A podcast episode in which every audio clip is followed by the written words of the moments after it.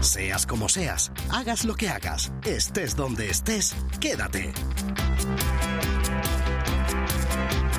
Que en Canal Extremadura Radio, los sábados a esta hora, nos reunimos gente corriente. Bienvenidas, bienvenidos a este punto de encuentro donde lo corriente es sencillamente extraordinario.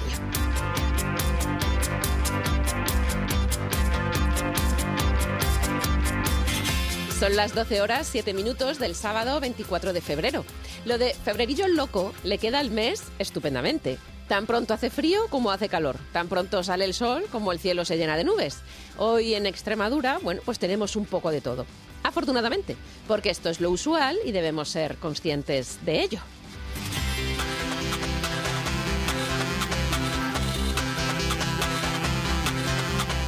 Aquí en la radio el tiempo está estable. Me refiero al tiempo en cuanto al orden secuencial de la gente corriente que hace cosas extraordinarias que hoy vamos a conocer. Tengo ganas de conversar ya con Jesús Greus. Él ha pasado muchos años viviendo fuera de España, siempre cercano a la literatura, la música, la gestión cultural. Ha tenido una vida intensa en todos los aspectos. Florian Recio, en ese mundo suyo en el que las palabras cobran una significación que va más allá de lo que están definiendo, se detiene hoy en unas palabras que ya nacieron malamente, podríamos decir así, con un matiz peyorativo que ahora volvemos a encontrar en nuestra actualidad. Y de actualidad solemos hablar también en el porqué de las cosas, en este tiempo de conversación pausada tan necesario los fines de semana. La cosa es ¿Por qué nos abstenemos en la actualidad? ¿Qué nos lleva a privarnos de forma voluntaria de las cosas o actividades que nos producen placer? La pregunta está también en nuestro Facebook y Twitter por si quieres darnos una propuesta o darnos a conocer tu respuesta. Con Javier Llanos en la producción general y Pedro Nogales al control técnico, comenzamos.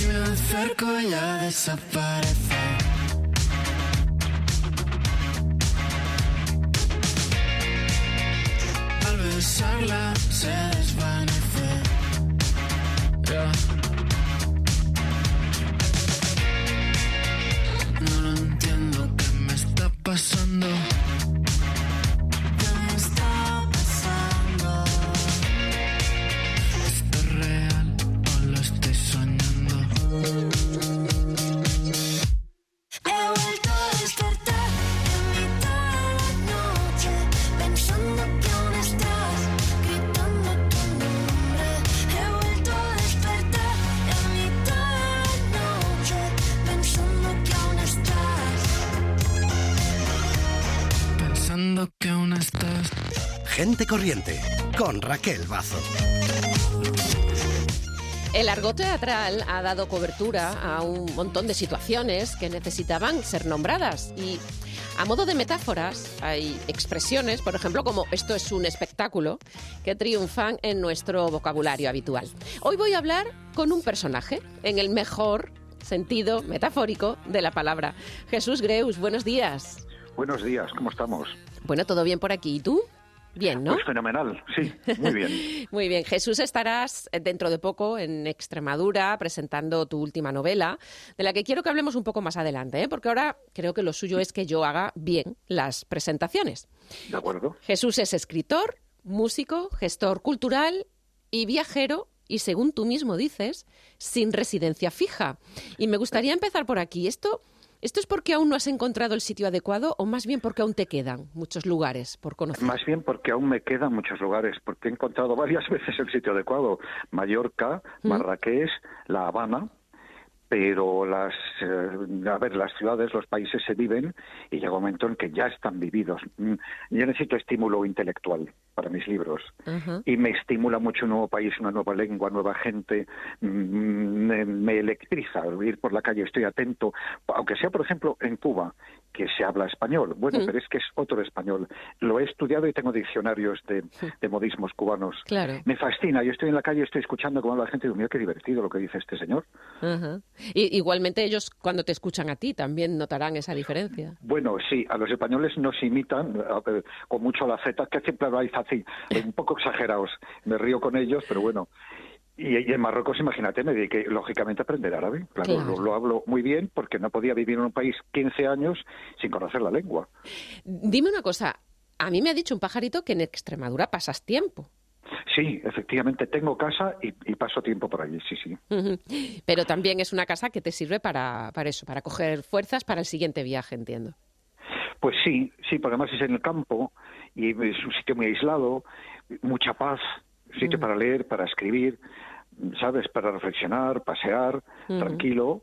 Y aparte de todo es que mi segundo apellido es extremeño. Es que tengo familia en Extremadura, claro. Claro. Has comentado que has vivido en Marrakech, tú trabajaste allí como gestor cultural en el Instituto Cervantes. Mm, ¿Esos 15 años te marcaron más por el trabajo que desarrollabas o por el ambiente que te rodeaba? Pues mira, más cosas. El trabajo, el Cervantes solo fue un par de años, algo así. Ah. Puede que tres. E hice muchísimas más cosas, porque era una ciudad, yo creo que ahora está más tranquila. En aquel momento, llevando el año 2000, sí. Era una ciudad que estaba en plena expansión, todo se estaba creando. Entonces, yo no paraba, pero literalmente, o sea, es que de pronto estaba en mi despacho trabajando, me llamaban eh, que te mm, nombramos miembro de una nueva asociación cultural que hemos creado. Hmm. Otro, que fundamos una ONG en el Sáhara, allá que me voy. Otro día, oye, que te propongo escribir una ópera árabe.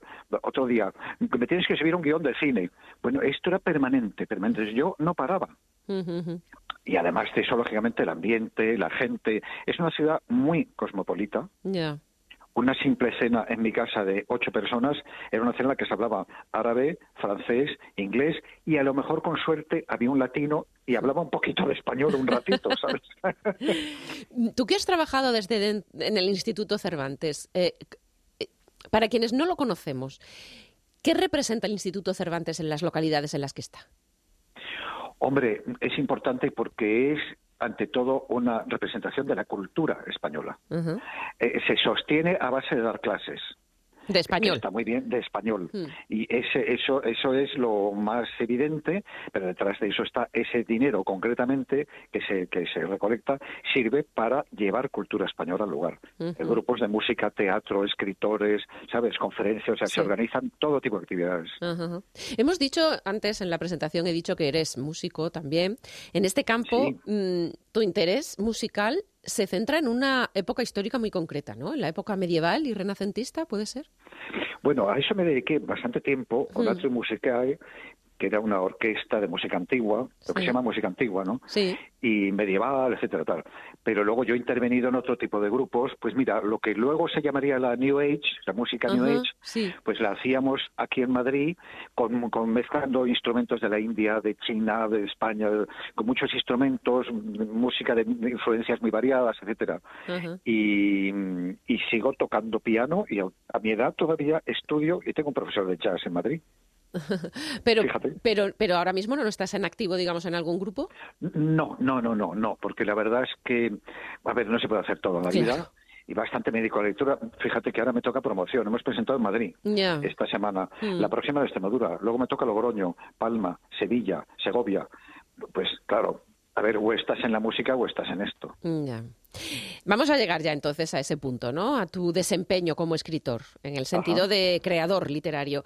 Y, y de hecho, eh, cuando repaso las novelas que has escrito, yo tampoco sabría muy bien con cuál quedarme, porque es que todas me parecen interesantísimas. Bueno, gracias. Bueno, vamos a hablar de la nueva. La que presentas es el próximo jueves, el 29 de febrero, en Almendralejo, en el Teatro Carolina Coronado, a las 8 de la tarde.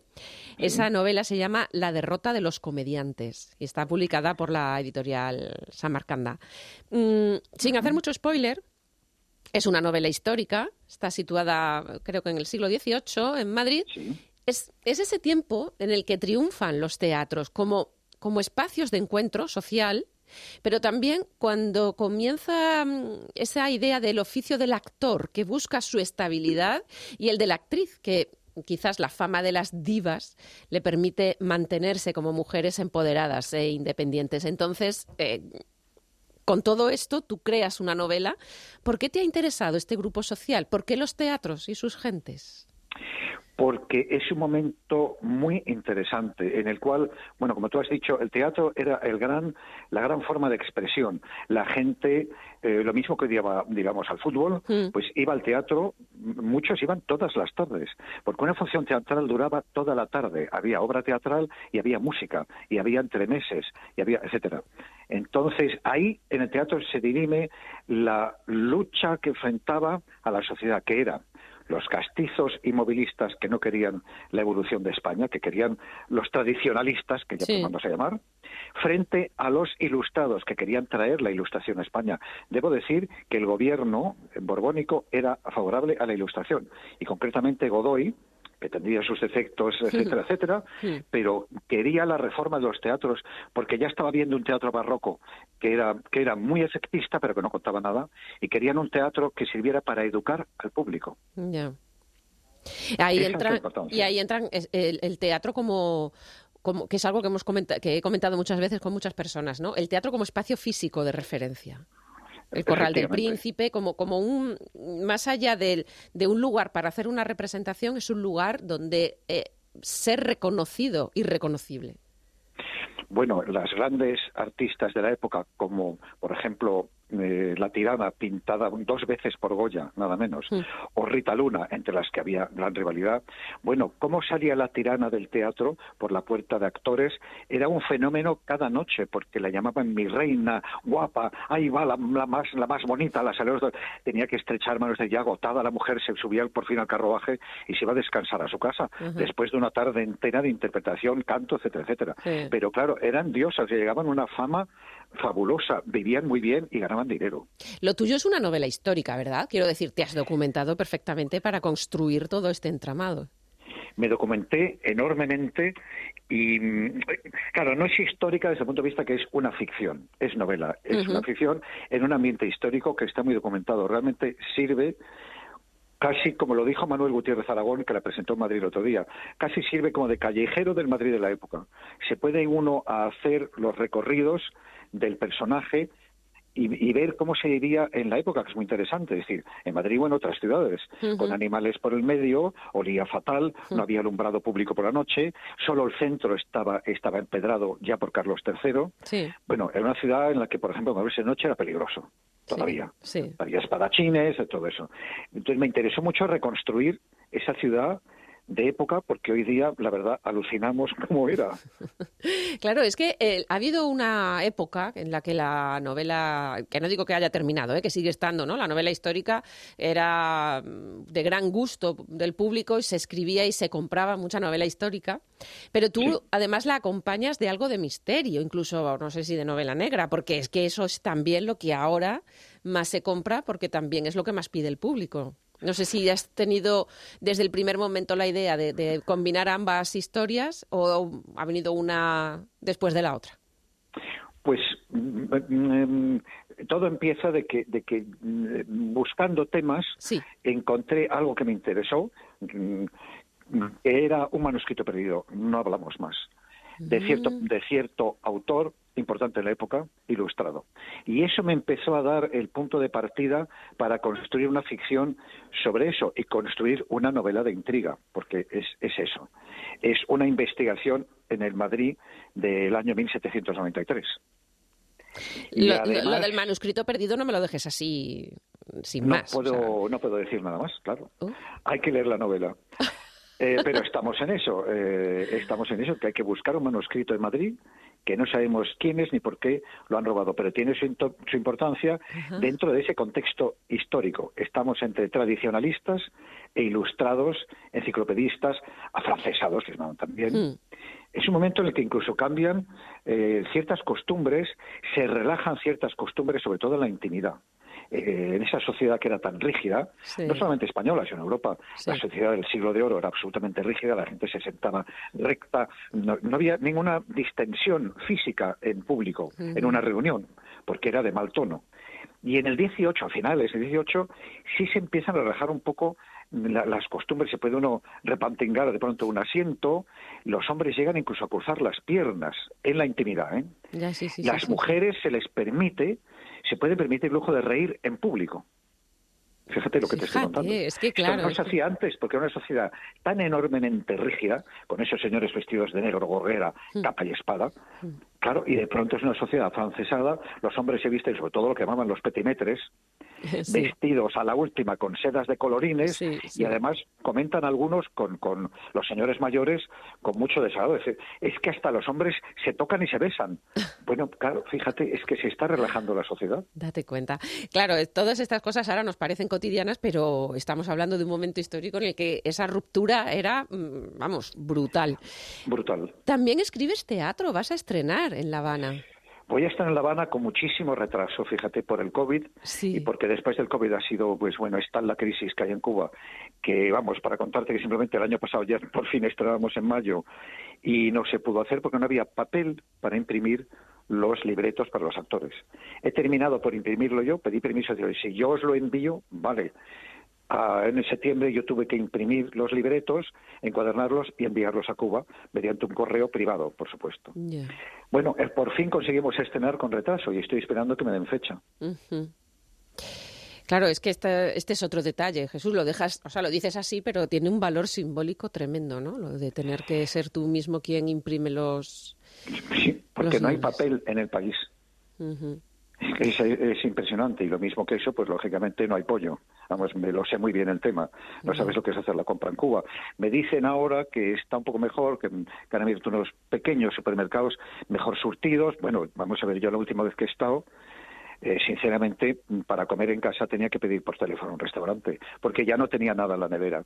Antes tenía algo, me apañaba algo, ¿no? Ya últimamente ya nada. Dice, yo no me voy a hacer cinco horas de cola para que cuando llegues después de cinco horas de cola te digan, ay, lo caballero, pollo lo queda, hay lavavajillas. Pues mire, es que venía por pollo, no quiero lavavajillas. eso es Cuba. Mm. Es, duro. Es duro escuchar a eso, es, muy duro. Eh, Jesús, eh, nos has hablado de tu pasado, mm, de tu presente. Hemos dicho ya, de hecho, que vienes la semana que viene a Almendralejo a presentar el libro. ¿Qué ves en el futuro? ¿A dónde crees que te van a llevar tus pasos? Eh, me gustaría saberlo. la vida da sorpresas y como yo vivo mucho con la maleta, mm. pues no lo sé. realmente en mi idea está la idea de buscar país nuevo. Ciudad nueva, el lugar, bueno, pues esto, volver a empezar, nueva aventura, pero esto tiene que surgir, ¿no? Ya veremos. Espero sorpresas. De, momento te queda toda la promoción de la novela, ¿no? Hemos dicho que vas a estar unos meses por aquí, por, por España, promocionando esta novela. Pues sí. Nosotros la tenemos el día 29 de febrero. Hoy es un día precioso, ¿eh? Pues, pues mira, la verdad es que fenomenal. Mm. Y el sitio es muy bonito, además. Sí, el Teatro Carolina Coronado de Almendralejo. No voy a contar, pero habrá muchas sorpresas en la presentación, así que invito a todo el mundo a que se pase por allí. No, no vamos a desvelar los secretos, ¿vale? Exactamente. Muchas gracias por esta conversación, Jesús. Te deseo pues que, que la presentación sea un éxito y que vaya todo muy bien. Muchas gracias, de verdad. Hasta pronto. Adiós. Hasta pronto.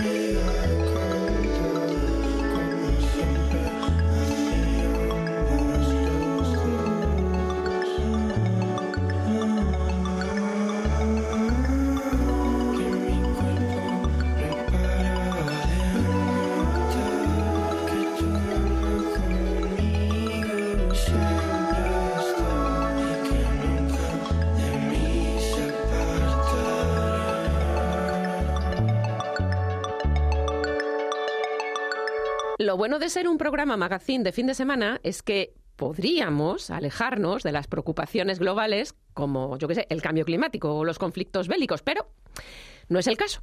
La actualidad es la que es y hay muchas maneras de abordar los distintos temas que marcan nuestras conversaciones, sean con la familia, amistades o incluso con personas desconocidas. Sin ir más lejos, en esto de la crisis que ha supuesto la llegada a nuestras vidas cotidianas de la inteligencia artificial, Florian Recio también tiene algo que aportar. Buenos días, Florian.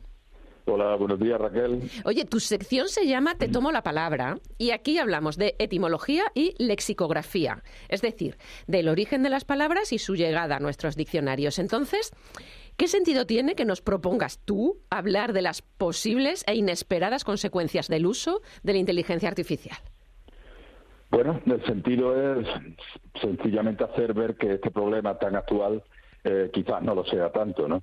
Mira, ya en el siglo XIX hubo muchas voces que se alzaron contra los peligros que suponía el avance de la ciencia y de la técnica. Mm. Y, en referencia a lo que interesa esta sección, que va de palabras y sus historias, como bien has dicho, tengo mm. que decir que de aquellas voces, pues surgieron palabras nuevas que acabaron por incorporarse a nuestra lengua y han llegado a formar parte de nuestro léxico más cotidiano. ¿no?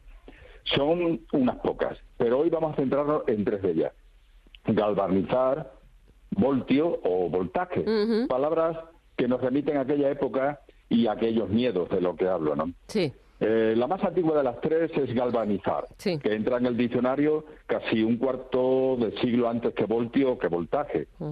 Y esto tiene un sentido, puesto que en cierta manera estas dos últimas son consecuencia de la otra. Ah, sí, ah, no ¿Verdad?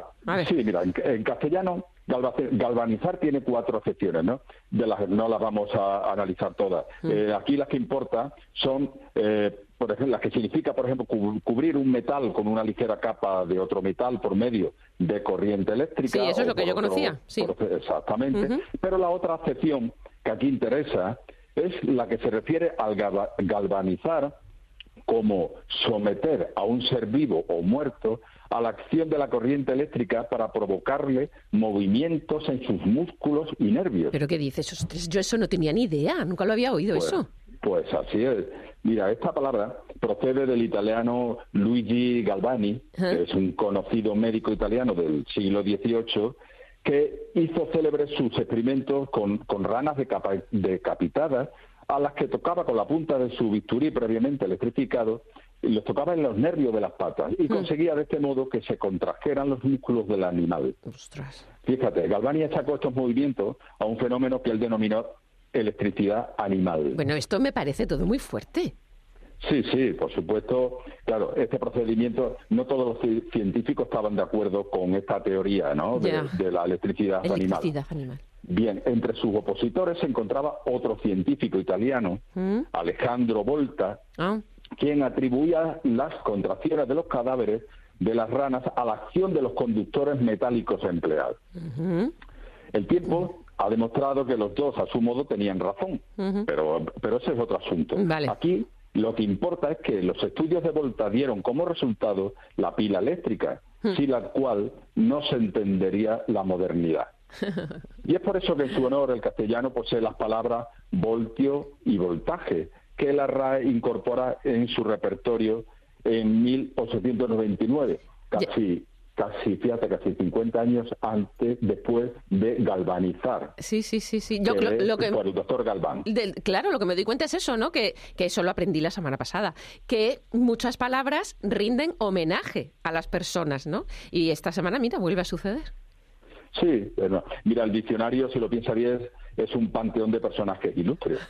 Y de eso, de eso, si quieres, podemos hablar otro día, porque es un tema que a mí me gusta mucho. Pero sigamos con la atención puesta en la palabra voltaje, ¿no? Venga. Hoy día no es raro escuchar la palabra voltaje referida a películas de acción, fíjate. Ah, sí, es verdad. Aunque este sentido uno lo recoge ningún diccionario. Sin embargo, no es infrecuente escuchar que tal o cual película es de alto voltaje, sin que aquí voltaje tenga nada que ver con los voltios ni con la electricidad. Ajá, claro. Y también existe una derivación jocosa de la palabra voltio, entendida como darse un voltio, en el sentido de dar un pequeño paseo, darse una vuelta, y que esta, sin embargo, sí la recoge el DRAE y la define como locución festiva y coloquial. Anda, no sabía que venía eso en el diccionario, pero esto, mm, Florian, perdóname, esto nos da una edad, ¿eh? Porque ¿quién dice ya darse un voltio? Esto en nuestra juventud era una frase muy utilizada, muy cool, pero ahora vamos. Y, y entonces, ¿esto de dónde viene lo de darse un voltio? Pues mira, eh, lo de darse un voltio eh, efectivamente tiene su edad, aunque no tanta. ¿eh? Se documenta por primera vez en 1973 en un artículo publicado en el diario de Burgos. Es decir, alguien la pone, la comenta y la, y la, expresión tiene éxito. Esto es un procedimiento de transferencia semántica por contagio, ¿Mm? porque también las palabras se contagian unas a otras. Madre mía. En un fenómeno, en un fenómeno que se ha querido llamar homonimia parasitaria, que consiste en sustituir una palabra por otra de similares sílabas iniciales y que incorpora el sentido del vocablo reemplazado. Y así usamos, por ejemplo, pagano o paganini en lugar de pagar, ah. chuleta en lugar de chulo, vacas por vacaciones, o voltio por vuelta. Pero yo esto estoy, oye, hoy me tienes, estoy flipando, o sea, yo esto no lo había pensado nunca. Como has dicho, homonimias parasitarias, ¿no? Parasitarias, sí. esto es lo mismo que llamar lejía al legionario o maleta a uno que es muy malo, hacer algo, ¿no? Yo no sé, claro, yo lo que no sé es si los jóvenes seguirán usando estas palabras, porque claro, ya no sé si esas mm. contaminaciones funcionarán en su caso. No, eh, la más probable es que no, ellos tendrán su propio código, ¿no? Esto el diccionario histórico de la lengua española eh, habla de ello. Nos recuerda que cada generación cuenta con su propio lenguaje y dice así que si en los 80 y los 90 se llevaban las expresiones como chachipiruli, effective wonder, pues dabuten, o esta que hablamos de dar un voltio. en la actualidad los jóvenes han adoptado la jerga del nuevo mundo que ellos han sido los primeros en conquistar, es decir, las redes sociales. Sí, sí, sí, sí. De hecho, el otro día me salió a mí un vídeo, em, bueno, era una chica hablando y era como un tipo diccionario de lo que quieren decir con sus expresiones codificadas la gente más joven.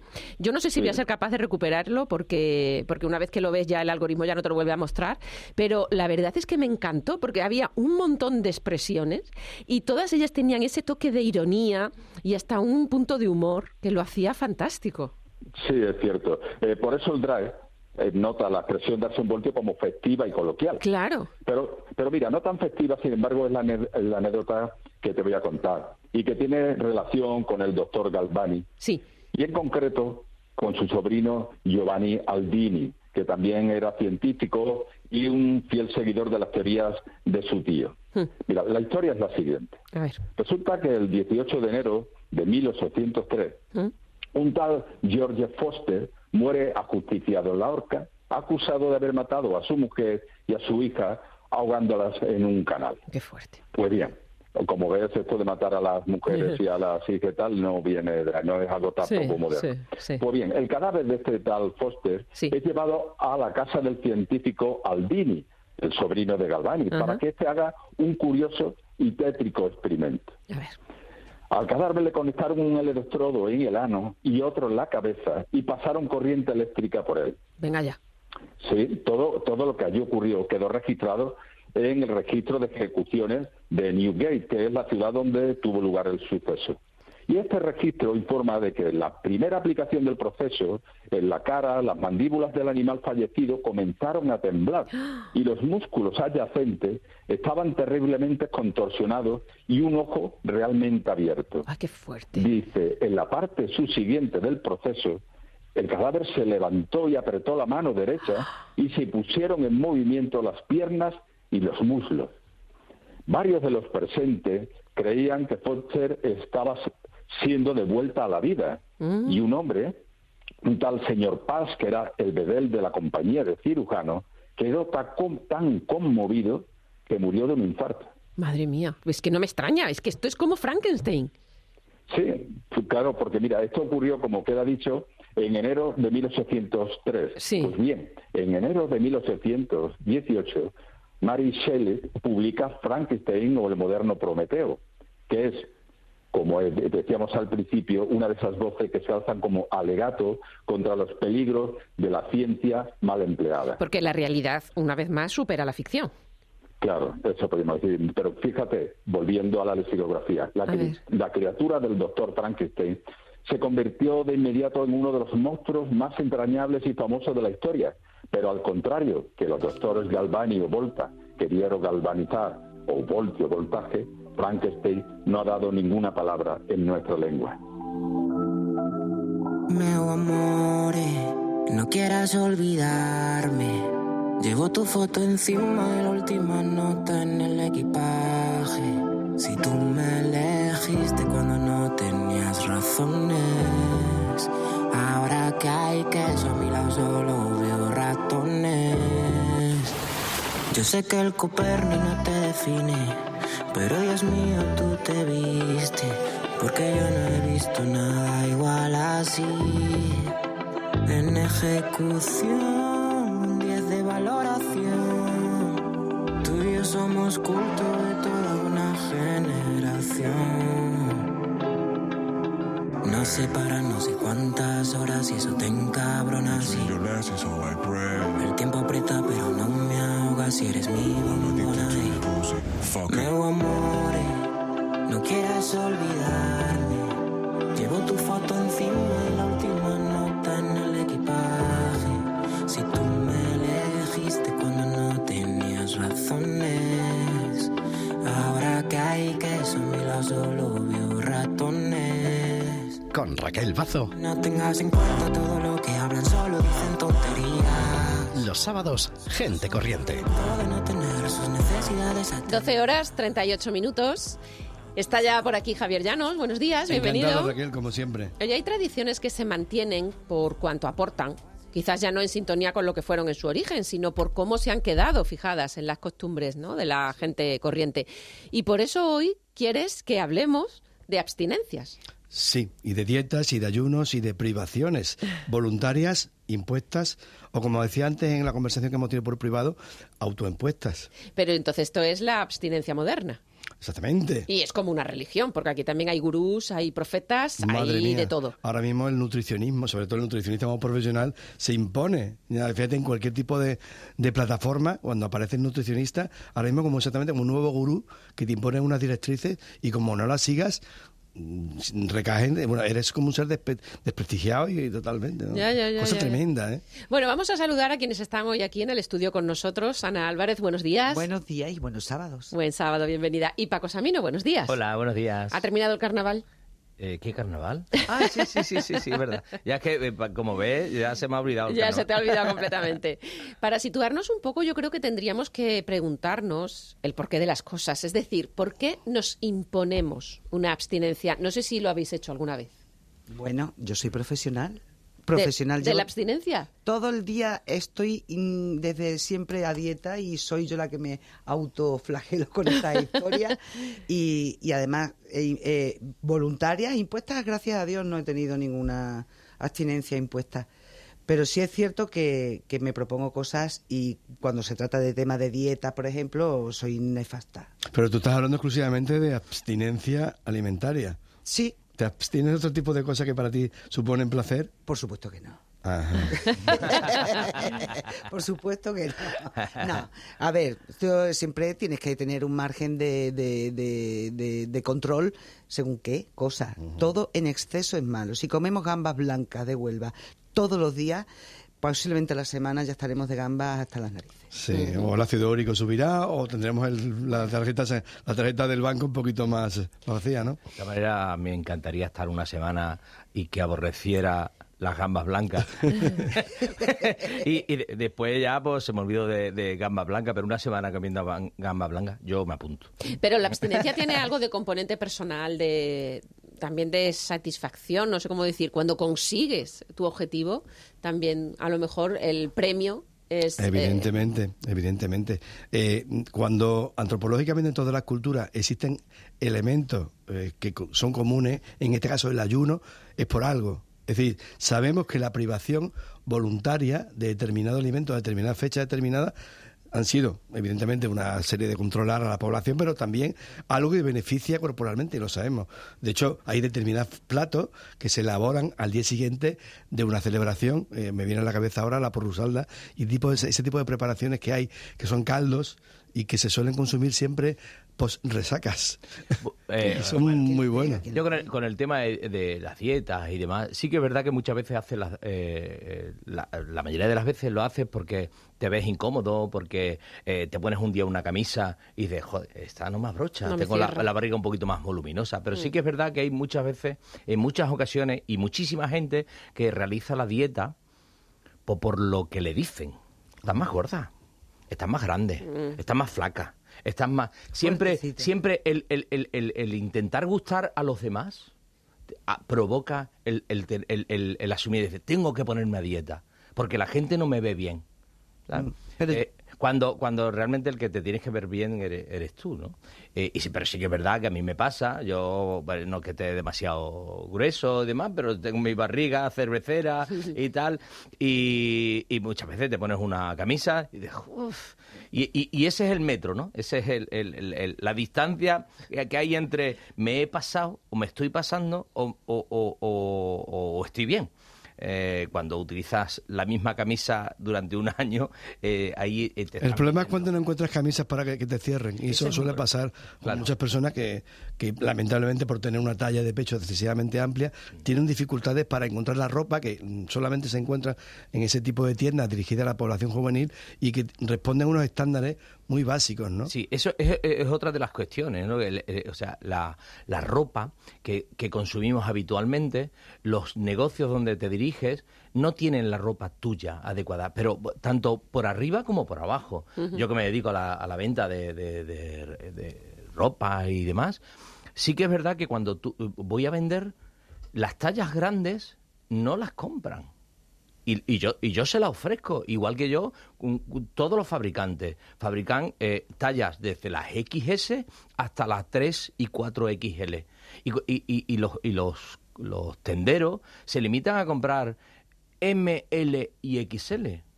Porque mm, mm, eh, eh, es, la mayoría de la gente compra eso. Y se sorprende cuando yo y nosotros le, les eh, le inducimos a que, a que compren tallas grandes, que son las primeras que venden.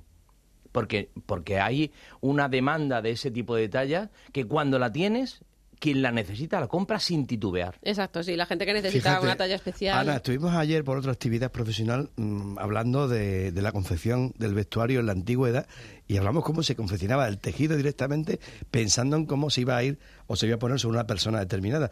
por lo tanto, el problema del tallaje, evidentemente, en la antigüedad, por los propios problemas que había para conseguir el alimento, seguramente habría, menos personas con sobrepeso. Pero aún así, el vestuario que se compraba, que se hacía, que se seguramente se hacía, precisamente era todo a medida. Ese problema no, no existiría, ¿no? Pues la verdad que, pues no, Supongo que no, porque aparte había unas medidas estándar de tela, entonces prácticamente eran de, muñeca a muñeca el ancho de la, de la ropa.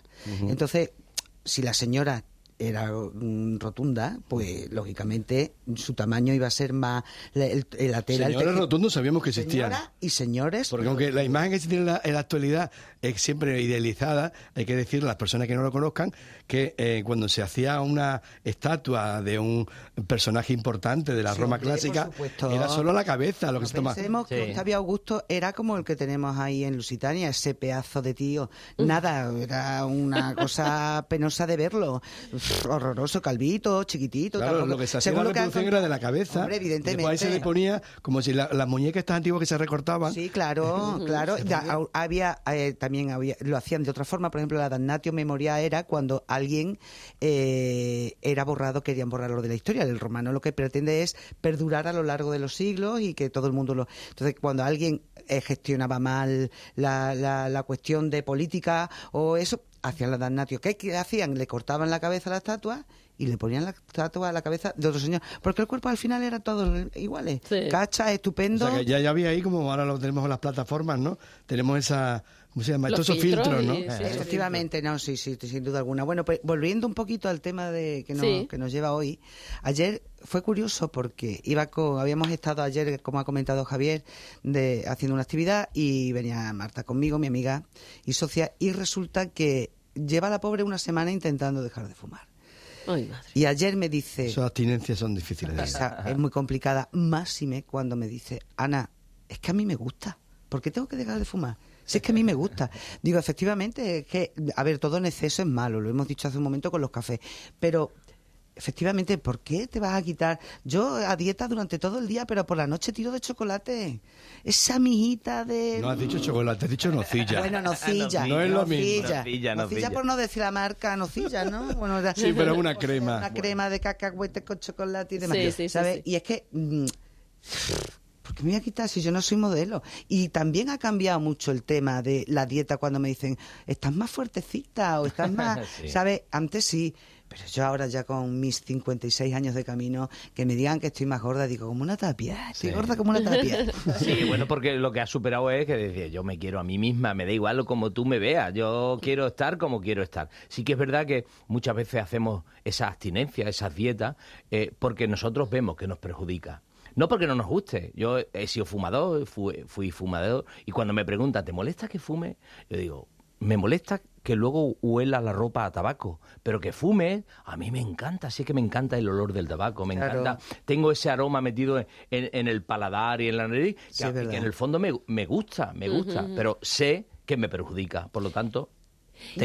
Si os parece, vamos a ilustrar un poquito más la tertulia, estos temas de conversación que tenemos hoy, con un microrelato, cosa que hacemos habitualmente también. En este caso, el microrelato se llama Vida y Color. Lo ha escrito Mercedes Marín, que es nueva también hoy en la tertulia, y eso no cambia. La voz se la ha puesto Ana Grajera. Teníamos un vecino que era un científico fracasado. Nadie sabía mucho de él, aunque todos nos permitíamos opinar. Cosme era taciturno y poco empático. Solo cuando trabajaba en un nuevo proyecto salía de su escondrijo y buscaba a alguien a quien contar sus avances. Un día coincidimos en el ascensor. Lo encontré bastante demacrado. El pelo se le estaba cayendo y sus pómulos se veían extremadamente marcados. Sus ojos parecían muertos y unas bolsas abultadas bajo los párpados los hundían aún más en las cuencas. Llevaba casi un mes sin comer sólido y se sentía orgulloso de haber descubierto una dieta milagrosa que potenciaría su juventud y que alargaría su vida. Quise expresarle mi disgusto, pero él habló más alto y sentenció que en un par de meses me asombraría el resultado. Yo sé muy bien lo que hago. En los días siguientes su sombra difusa y famélica entraba y salía del edificio a horas intempestivas, ya que su plan de rejuvenecimiento pasaba además por no exponerse nunca al sol. Una tarde, al volver del trabajo, vi que una ambulancia se alejaba con urgencia de nuestro edificio. La falta de nutrientes, vitaminas y minerales habían agotado sus órganos. A partir de ese día, cada vez que voy al mercado veo el rostro de Cosme en todos los puestos, en cada persona, en cada tomate y en cada naranja. Parece que me sonríe desde un lugar que no puedo ver y que me agradece que al menos lo intentara. La dieta pasa factura. Es, es muy tremendo esto. ¿eh? Hoy voy a ir a comer. ¿eh? claro, ya, ya, no es una dieta, estamos hablando de un, de un problema psicológico, de, una enfermedad. ya en, ese, en esa, ese círculo, ese bucle en el que, bueno, que mucha gente lo sufre en su propia carne, sobre todo la gente joven que no tiene el concepto aún de, de salud, más solamente la, apariencia. Eh, en las redes sociales tema está a la orden del día. Se ve cada mm, personaje por ahí que son verdaderos asesinos, entre comillas, en potencia para, para, para meter eh, en un hoyo.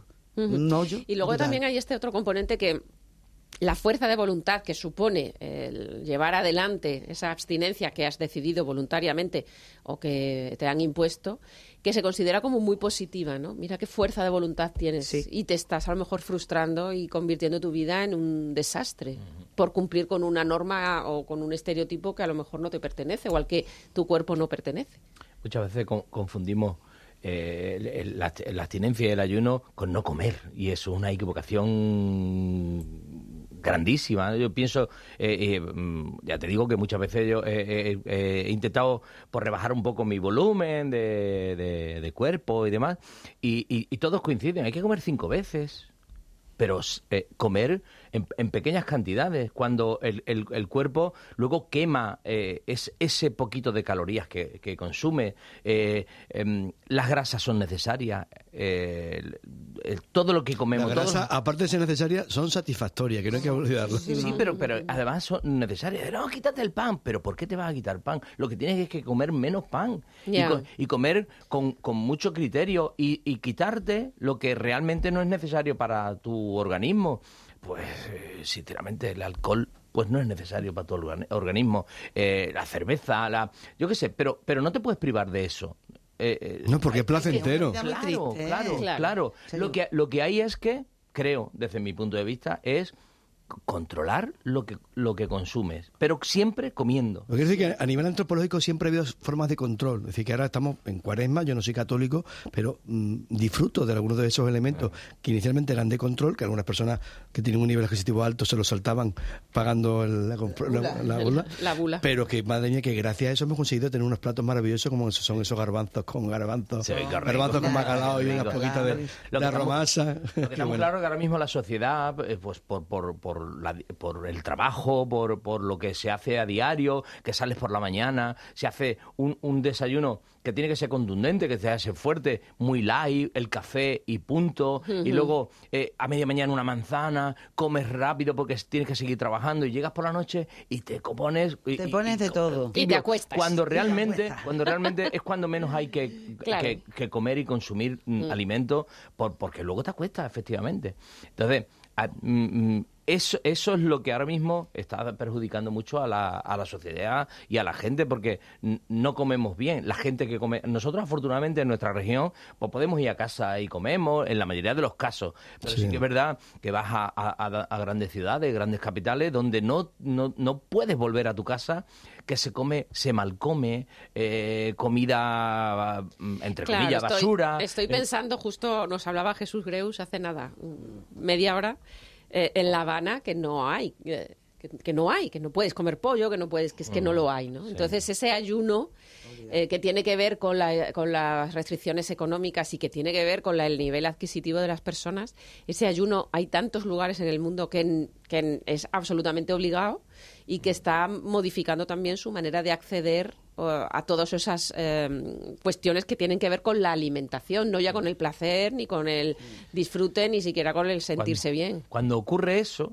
desde mi punto de vista, siempre hablando, eh, cuando ocurre eso, eh, eh, em, empieza una sociedad mucho más creativa. Mucho. Yo recuerdo en, en, comidas en, en casa, nosotros seis hermanos, donde las posibilidades económicas de mi padre no eran muy grandes, que se comía exclusivamente pollo los domingos, que eh, había una abstinencia en ese sentido porque mi madre, mi madre como muchas madres, no podían comprar ese tipo de alimentos porque tampoco llegaba a la lonja ese tipo de alimentos para la gente. Pero que antiguamente no es que se comiera mejor, es que se comía lo que se podía. Lo que había, y punto pelota. Pero, a, a, lo que yo recomiendo, mi madre tiene una imaginación inmensa, maravillosa, que inventaba sobre abría el frigorífico y nosotros me vais a perdonar me vais a perdonar pero estás hablando de, de abrir el frigorífico y ver qué comemos y ha escrito Ramón Santana un micro relato también que tiene que ver con precisamente eso no lo que comemos.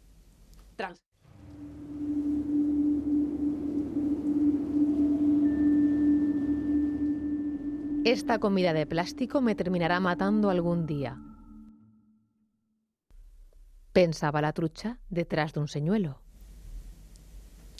Iba a decir antes, se llama transgénicos, el microrelato. Es tremendo, me, ha encantado. Me he quedado.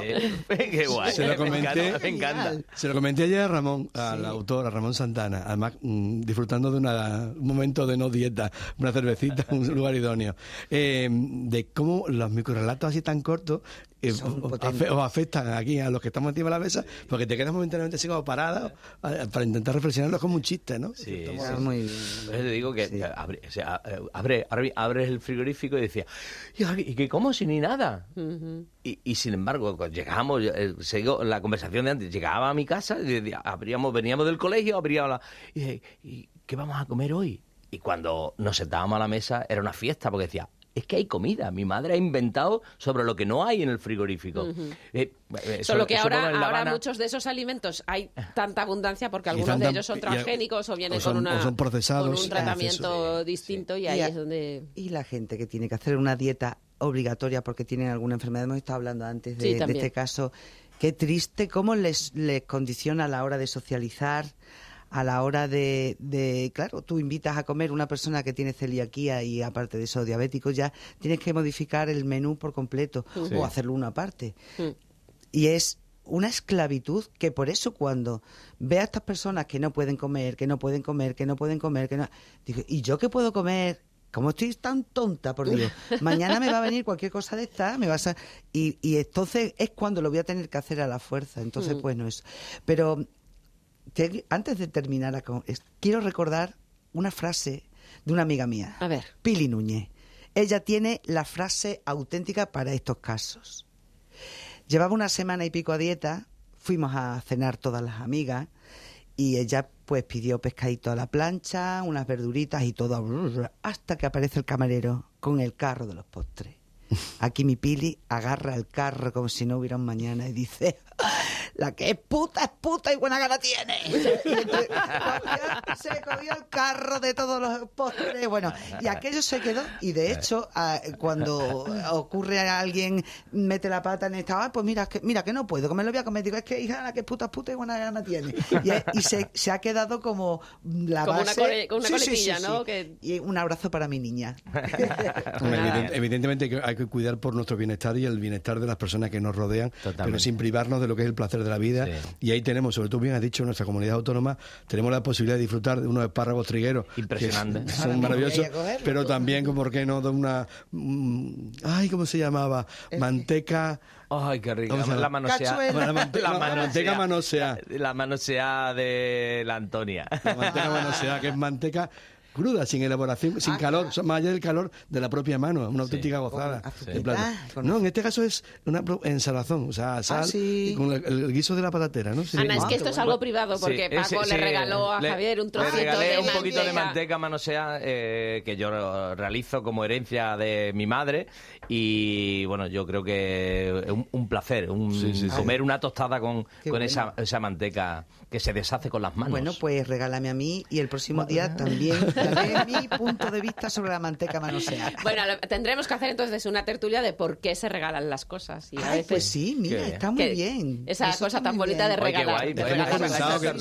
las personas que se encargan de la, de la cocina de casa miran por su beneficio lógicamente por el beneficio de la persona que le acompañan en el placer del sabor, pero también en el bienestar de su, de su salud, ¿no? Totalmente. Es la responsabilidad. No hay cosa mejor que cocinar y que la gente sea feliz mm, con la comida que le has hecho. Comer y que te coman. Ah. Eso no es Pili Núñez. No, mi Pili. Bueno, pues, vete a saber, porque Pili tiene... Bueno, bueno, bueno. Seguimos hablando de comida después del boletín de la una, porque se Paco a mí no se va a quedar, el gourmet solitario. Javier también se queda y voy a despedir a Ana Álvarez. Muchas gracias por haber venido. A vosotros para siempre. Y que vaya muy bien la presentación del libro eh, que tienes la próxima semana. El jueves con Jesús Greus allí en el Mendralejo. Volvemos después de las noticias. Hasta ahora.